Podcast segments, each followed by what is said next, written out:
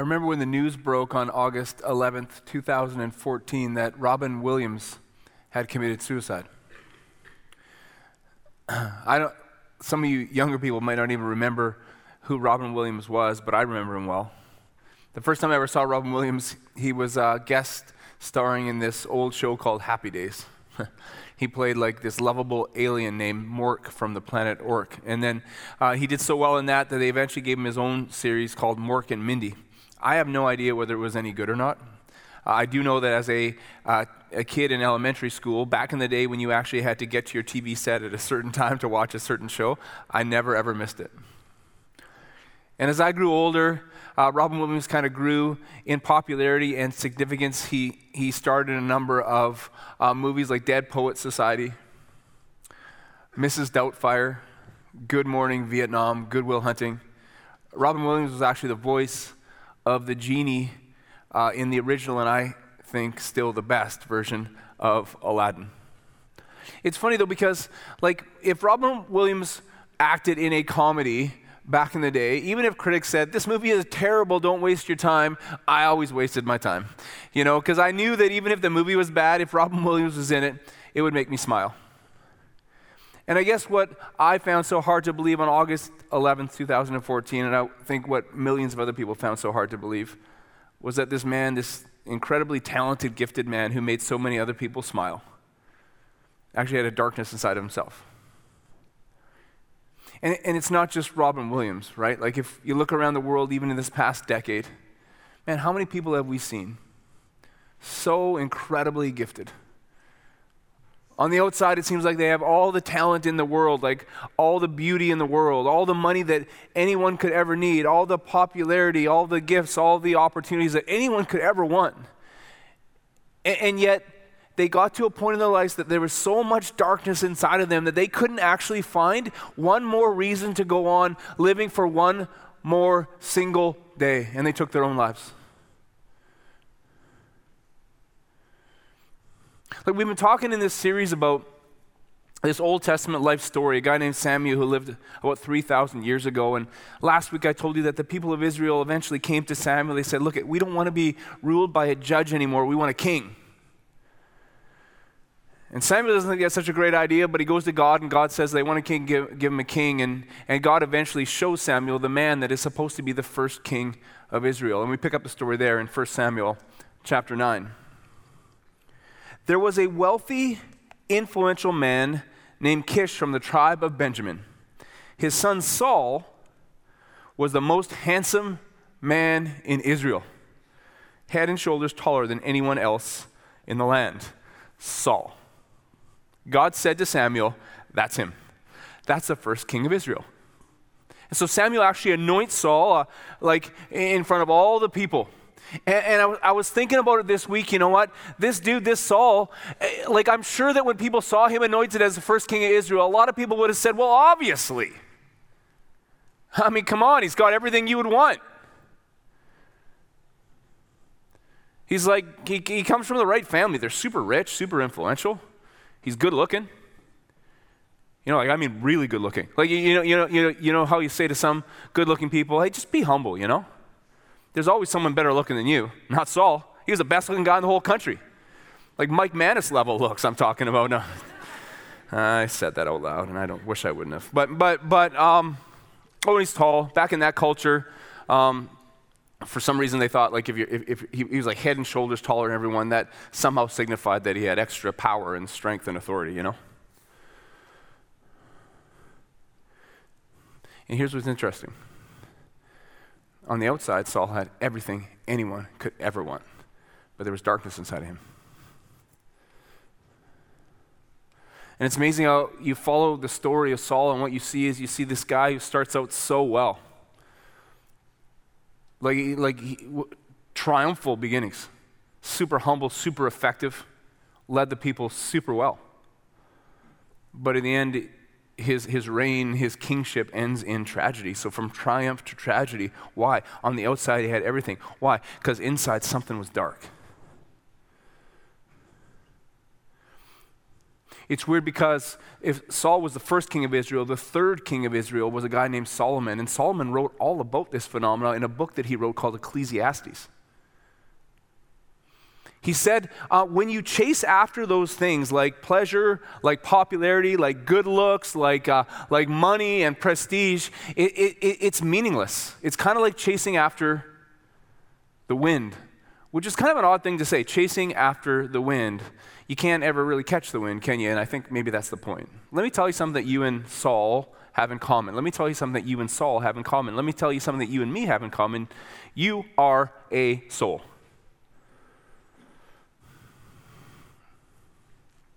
You're a deep well.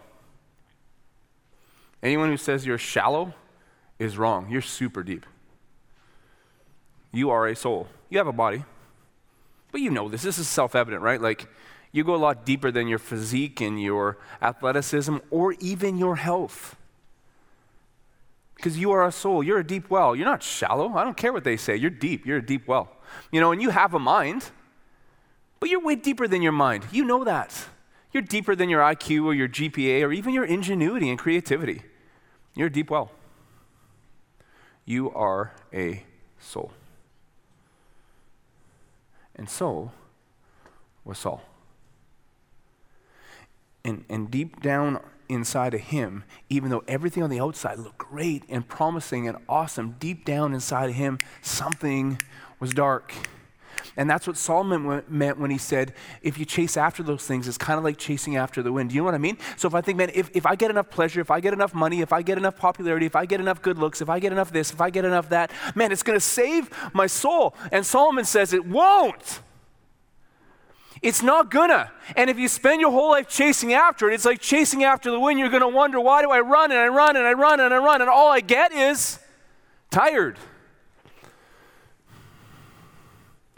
That's why Jesus came, by the way. I know it's a catchphrase, but can you hear it? Can you hear it in what it actually means? Jesus came to save your soul. Because nothing out here can do it.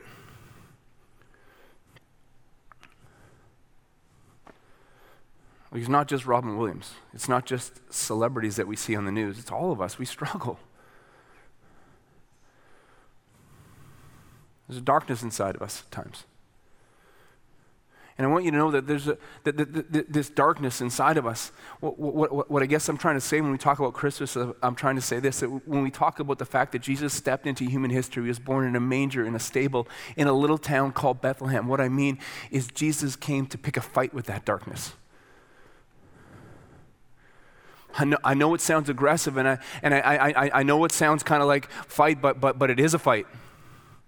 Jesus came to fight on your behalf. He came to save your soul. And when, when Jesus died on the cross, he, he, he, died on the cross to pick a fight with the darkness inside of you. The darkness in your past that says that your pain and your regret and your shame and your sin defines you. Jesus says no.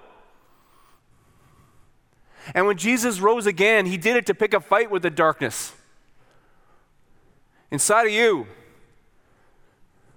The powerlessness that you feel today the fears that you have for the future. Jesus came to set that all straight. Eternal life. Eternal life. You're a deep well. And, and, and, Jesus cuts through all the superficiality and all the outside stuff, and he comes to save your soul. So you need Jesus.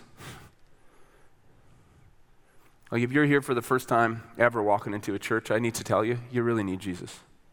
If you're here at church for the first time in a really long time, you really need Jesus. If, if, if, you, if church is your thing and this is your 743rd straight Sunday making it to church, you really need Jesus. If you're standing on the stage right now preaching about how everybody really needs Jesus, you really need to know that you, among, above everybody else, unequivocally, totally, absolutely, daily, minute by minute, are in desperate need of Jesus.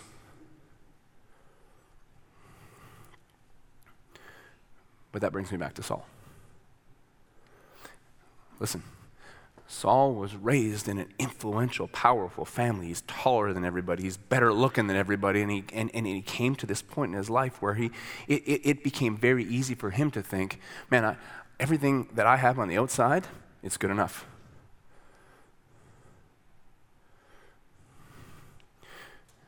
And that's where a, where, where, where a king who started out with so much triumph and promise ended up in tragedy. And I think one of the most powerful illustrations in the entire Bible, I can't wait to share this story with you, actually demonstrates that in the life of Saul. It contrasts Saul with his son, Jonathan. So let me lay the foundation for you a little bit. Uh, the Philistines are at war with the Israelites. Saul is king. And the stakes are super high. If the Philistines win, I mean, darkness is going to descend upon the nation of Israel. Okay? So we pick up the story there. 1 Samuel 14.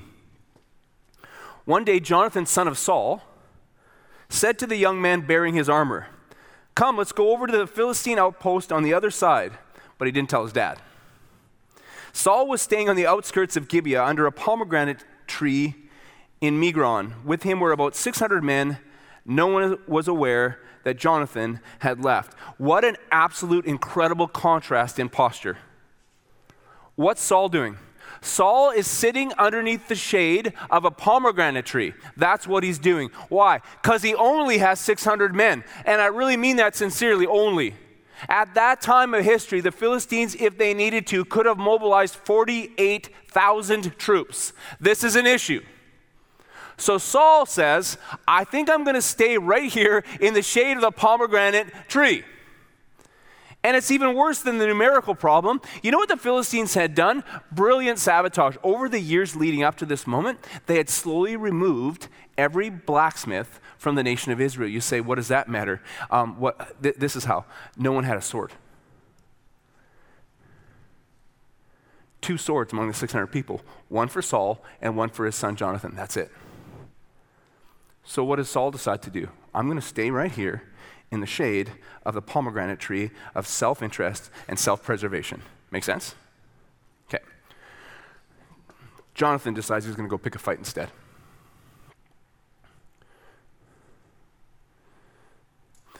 Jonathan decides that he's going to go pick a fight instead. Jonathan sees the ramifications of what's about to happen, and he understands the darkness that is going to descend upon the nation of Israel, and he personalizes it. Do you understand what I mean? He understands what that's going to mean to the families of Israel, to the men of Israel, to the women of Israel, to the children of Israel. And he says, You know what? We're not going down that way. Like, I'm not going to watch this happen from the shade of a pomegranate tree. I'll tell you that right now. So he says to his armor bearer, I got an idea. Let's go pick a fight. And I really need you to hear something from me today because this is absolutely crucial. Every single person in here today, you need to make a decision where you're going to live your life.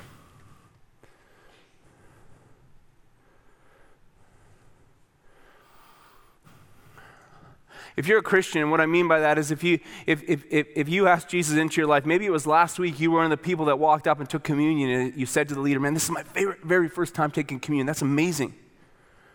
Or maybe a couple weeks ago, you were one of the people who raised your hand and said, Man, I want to follow Jesus. That's awesome. Or maybe you've been a Christian for 73 years. I'm telling you today, you have to make a decision. And, and, and, it's not either or. There's A or B. You will live your life in the shade of the pomegranate tree, or you will pick a fight. That's it. There are no other options. You will live your life in the shade of the pomegranate tree of self preservation and self care and self interest, or you will step out and pick a fight. See, it's so interesting, right? Because we, we, we tend to, I tend to, we tend to make this whole concept of darkness just that conceptual, but we have a hard time making it personal.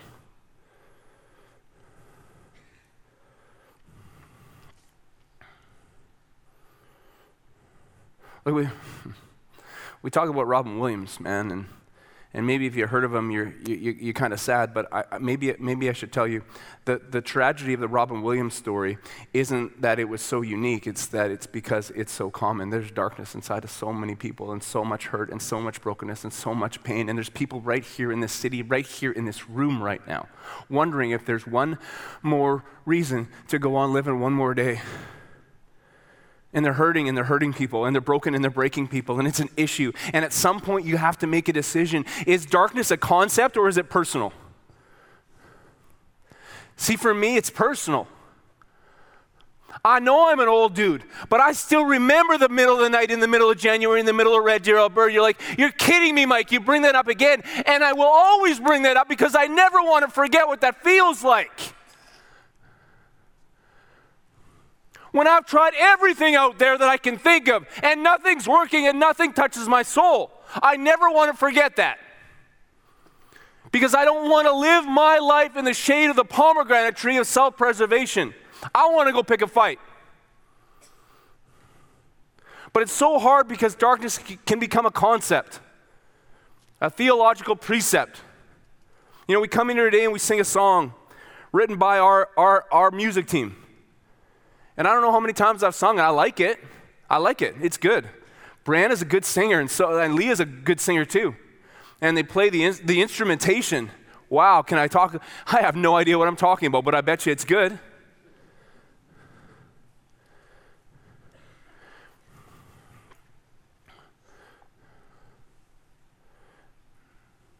And I was driving here today and I, I, I listened to this song because I knew they were going to be playing it. So I listened to it in my, in my car. And I, and, I, and, I, and I heard the words. And the words say this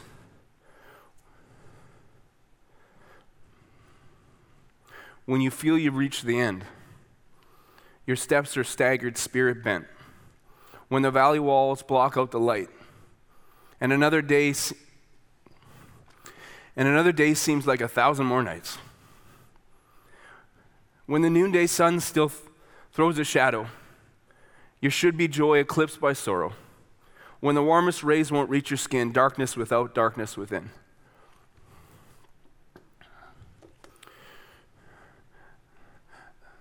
That's a concept called darkness. And it's an issue.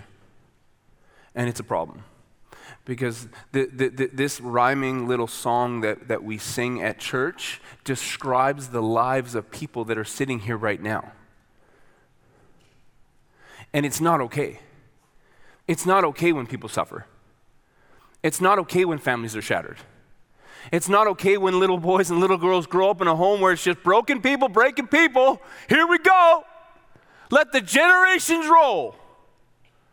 I don't think that's okay. I don't think it's okay when hopelessness just rolls on and on and on and on. See, that's personal. That's more than a concept now. You understand? That's personal. And I think what can happen so often is we live in the, we live in the shade of these four walls. And next thing you know, we forget, you know? We forget the middle of the night, in the middle of January, in the middle of Red Deer, Alberta, whatever your version is of that, we forget. And now it becomes a concept, or even worse, it becomes us and them and we stay in the shade of the pomegranate tree of self absorption and self protection because we don't want to go pick a fight because we forgot.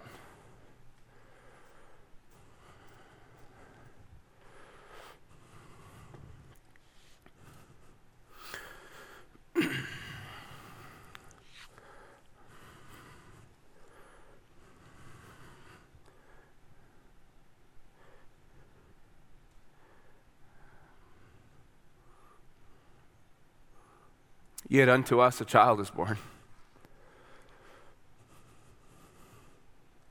A, sh- a shining light for all who mourn. Love is here to heal your hurt. God with us is peace on earth.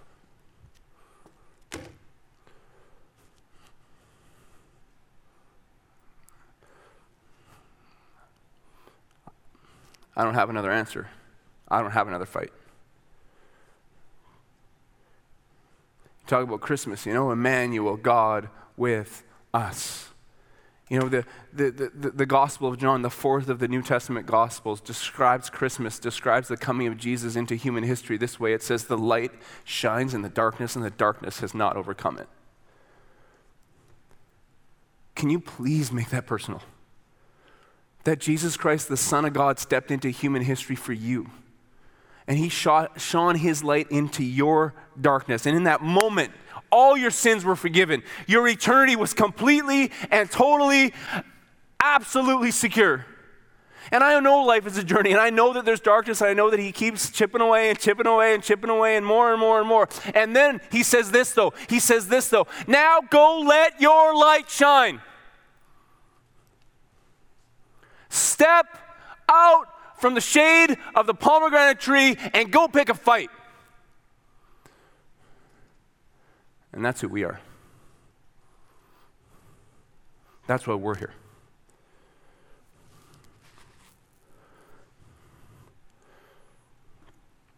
People talk about the gospel, the gospel, the gospel. Gospel means good news.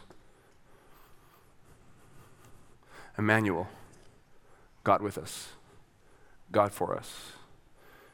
Jesus died for you, He rose again for you. That's good news. So, this is the lane that we picked a long time ago.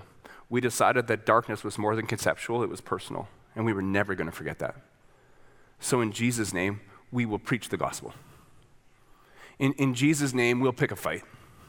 In Jesus' name, we'll keep kicking the darkness until it bleeds daylight. That's what we'll do with everything we got. Because I know it's easy from the shade of the pomegranate tree of self absorption to forget that there's a battle raging at all. There's a spiritual battle in this city. It's a battle of light versus darkness. You've seen it, you know this. But man, I'll tell you, it can become so easy to make it conceptual, and we're always going to bring it back and make it personal because I'm telling you, that battle, the stakes are life and death, and the scope is eternal. And what hangs in the balance is men and women, and boys and girls, and families.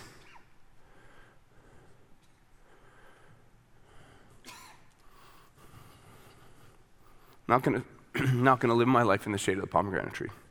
Mm-mm. I'm here to pick a fight. That's the DNA of us. Man, maybe, maybe you're here for the first time, you're like, does he always yell that much? Quite often, but not always. But maybe it's useful. That's who we are.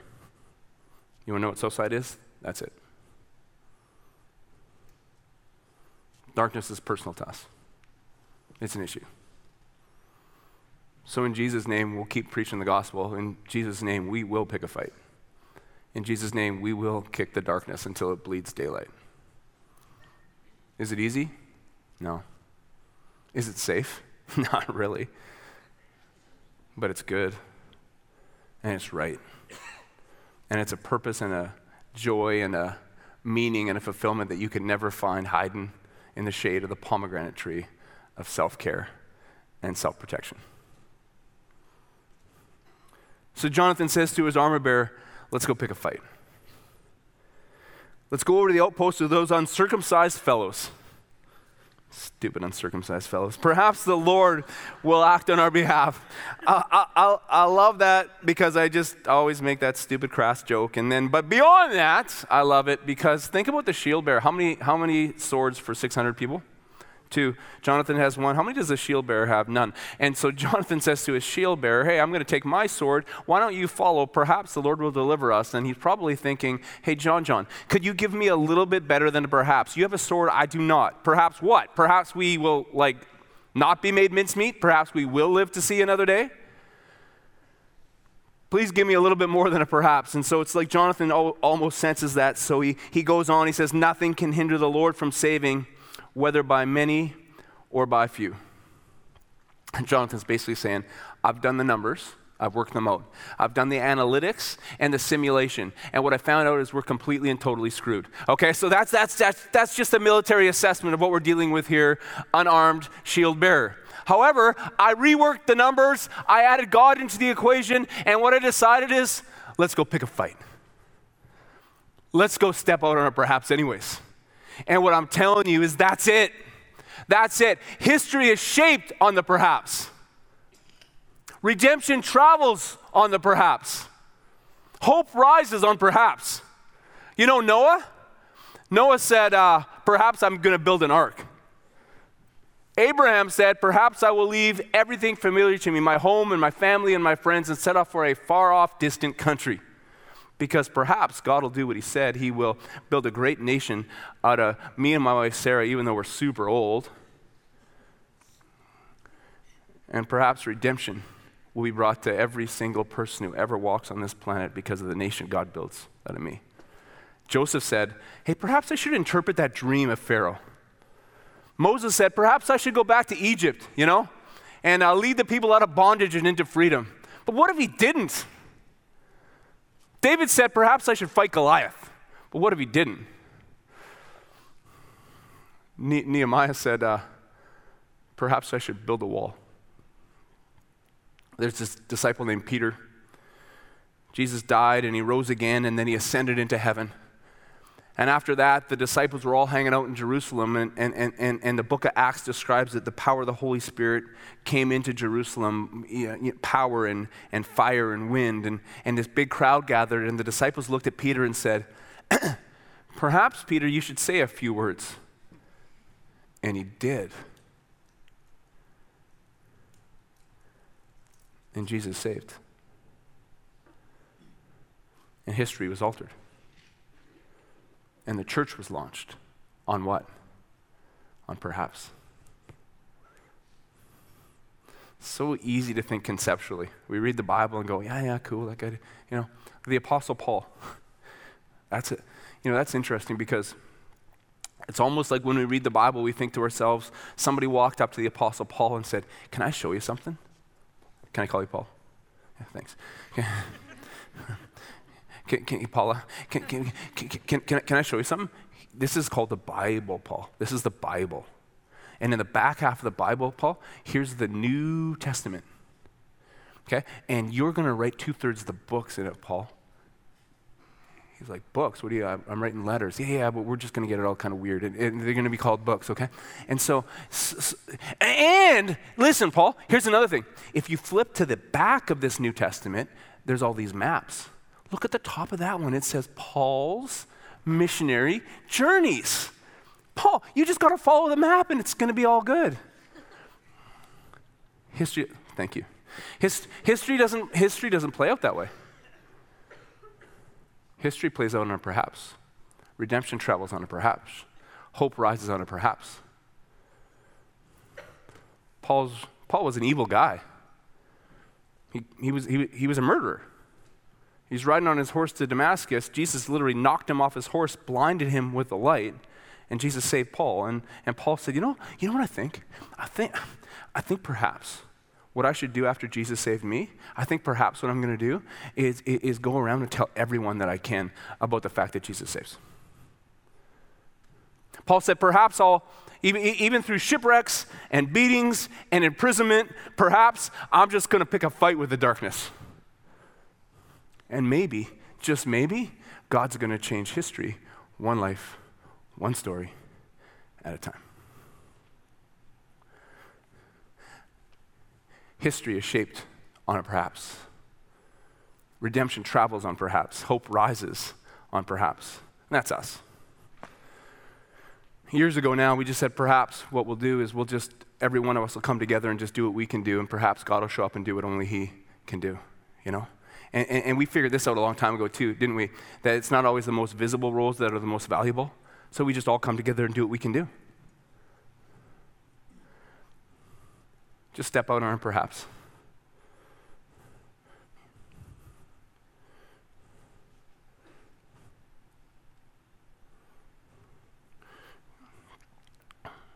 Like somewhere along the line, getting to this point where it becomes personal, not conceptual, you know? And we say, and we say perhaps, perhaps we'll leave the shade of the pomegranate tree. Perhaps we'll go pick a fight. In Jesus' name, we will preach the gospel. And in Jesus' name, we'll pick a fight with the darkness. And you know what we've seen? We've seen eternities altered. We've seen addictions broken. We've seen sicknesses healed. We've seen marriages saved we've seen families restored. We've, we, have we have seen lost people found. We, we, we see, we've seen depressions lifted. We've seen lonely people enfolded into community. Why? Well, because just a bunch of us got together and said, perhaps we should go pick a fight.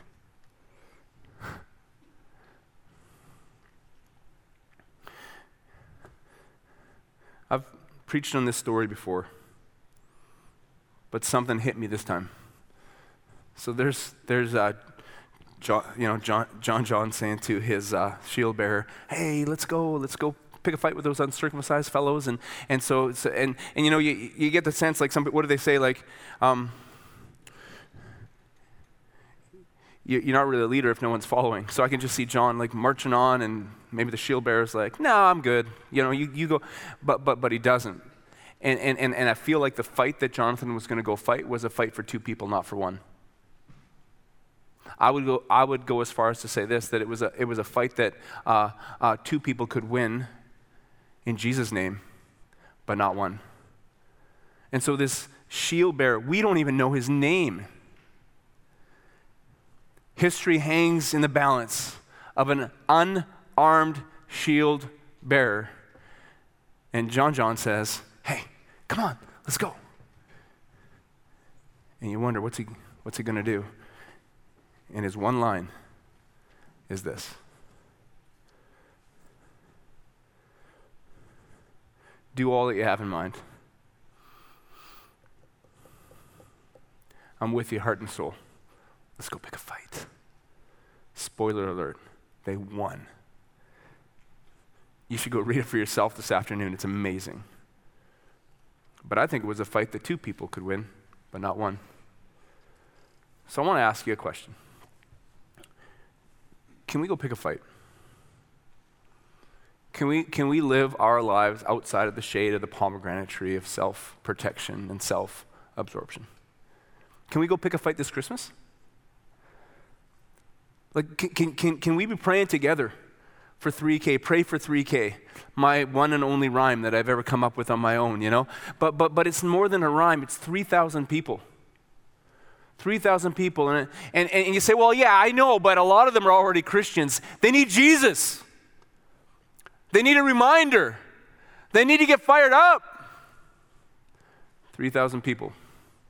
Can we pray that 3,000 people would come? Can you ask God who He would have you invite this year?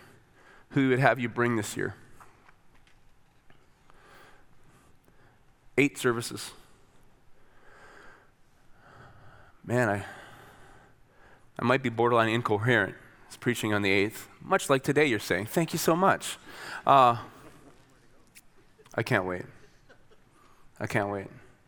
So, one of the things that we say around here is man, if Southside is your church, we'd love it if you could serve, save one, sit one, and serve one. Sit one, serve one. Now, what that means is come in here for one service and then do something to serve at another service. Uh, with eight Christmas services, I could suggest to you that there might be people asking you, would you be willing to sit one, serve two? sit one, serve three? Sit one, serve four? You know what I mean? Like, let, let, us pick a fight. Let, let, let, let's, let's pick a fight. You say, well, how do I know I should be serving at Southside? Well, it's just if Southside is your church. So if this is your second or more visit, Southside's your church. Let's go. Let's go pick a fight. I want to end with this. It's a story I've, I've told you before. Maybe you've heard it. What I would ask is I close, as I close, maybe you could try to listen to it with new ears.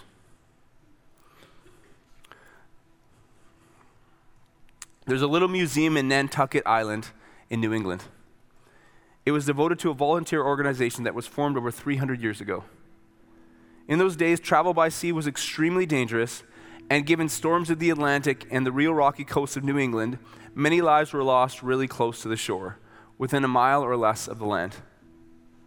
And a group of people who lived on that island, they couldn't stand to think about all those people going down so close to them, so they went into the life saving business. They banded together to form what was originally called the Humane Society. They built little huts that dotted the shore containing boats and rescue equipment. They were sometimes called huts of refuge huts of refuge. And people were posted in those huts all the time. And their job was just to keep watching the sea. And anytime a ship went down, the word would go out. They would devote everything. They would risk themselves to save every life they could. 24 hours a day, seven days a week, somebody was watching and everybody was willing. They did, they did it for no money, they did it for no recognition. They did it just because they valued people. And to remind them of how seriously they took this task and what was at stake, they adopted a motto. Listen to this motto You have to go out, but you don't have to come back. It's a catchy little recruiting slogan. You have to go out.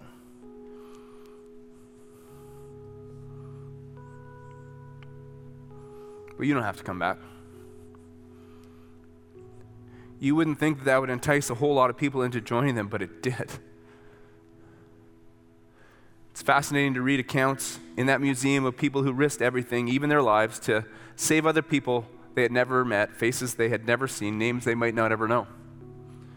Over time, things changed, and after a while, the U.S. Coast Guard started to take over this task. And for a little while, the Coast Guard and the Life Saving Society worked side by side. Eventually, the idea that carried the day was let the professionals do it. They are better trained and they get paid for it. Volunteers stopped manning the little huts. They stopped searching the coastline for sinking ships. They stopped sending out teams to rescue people. And it's a funny thing. They couldn't bring themselves to disband. And the Life Saving Society still exists today. It meets every once in a while in Boston or some other place in New England to have dinners. They hand out awards for things like community service. They enjoy each other's company. They sponsor programs. They get together. They are just not in the life saving business anymore. They don't scour the coastline anymore to see if anybody is going down. They don't know the thrill anymore of what it is to risk themselves to save a life that could perish. And you know what? They don't speak those words to each other anymore. You have to go out, but you don't have to come back. They're just not in the life saving business anymore. So, yesterday um, was, uh, was Christmas light setup day for the Manis family.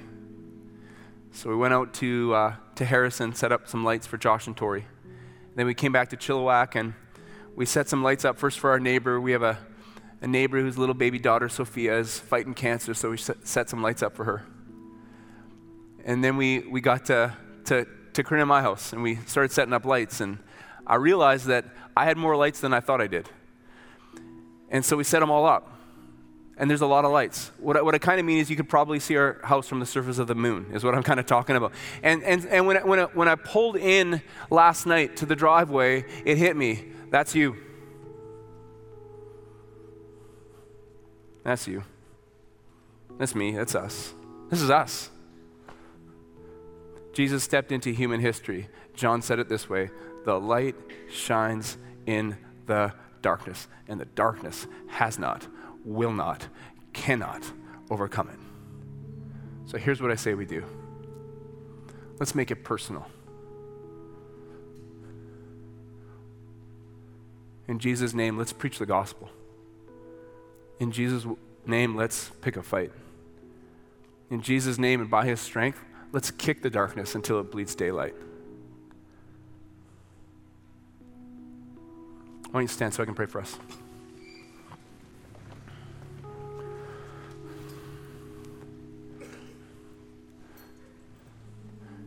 Jesus, thank you. Thank you for hope. Thank you for strength. Thank you for life. I pray that as you have given us your extravagant love, that we would love each other well. That as, as you have sent your light into our darkness, that we would shine your light to a world in desperate need and that it would never become conceptual. Please, God, make it personal. And as we pick a fight with the darkness, that we would see you continue to change this city, to change history, one life, one story, one life, one story, one life, one story at a time. We pray this in your name, and everybody said, Amen. I love you guys. Have a great week. Hey, thanks so much for watching today. Why don't you come join us at any of our four Sunday services? We meet at Sardis Secondary School in Chilliwack, British Columbia, and for more info, you can visit southsidelife.com.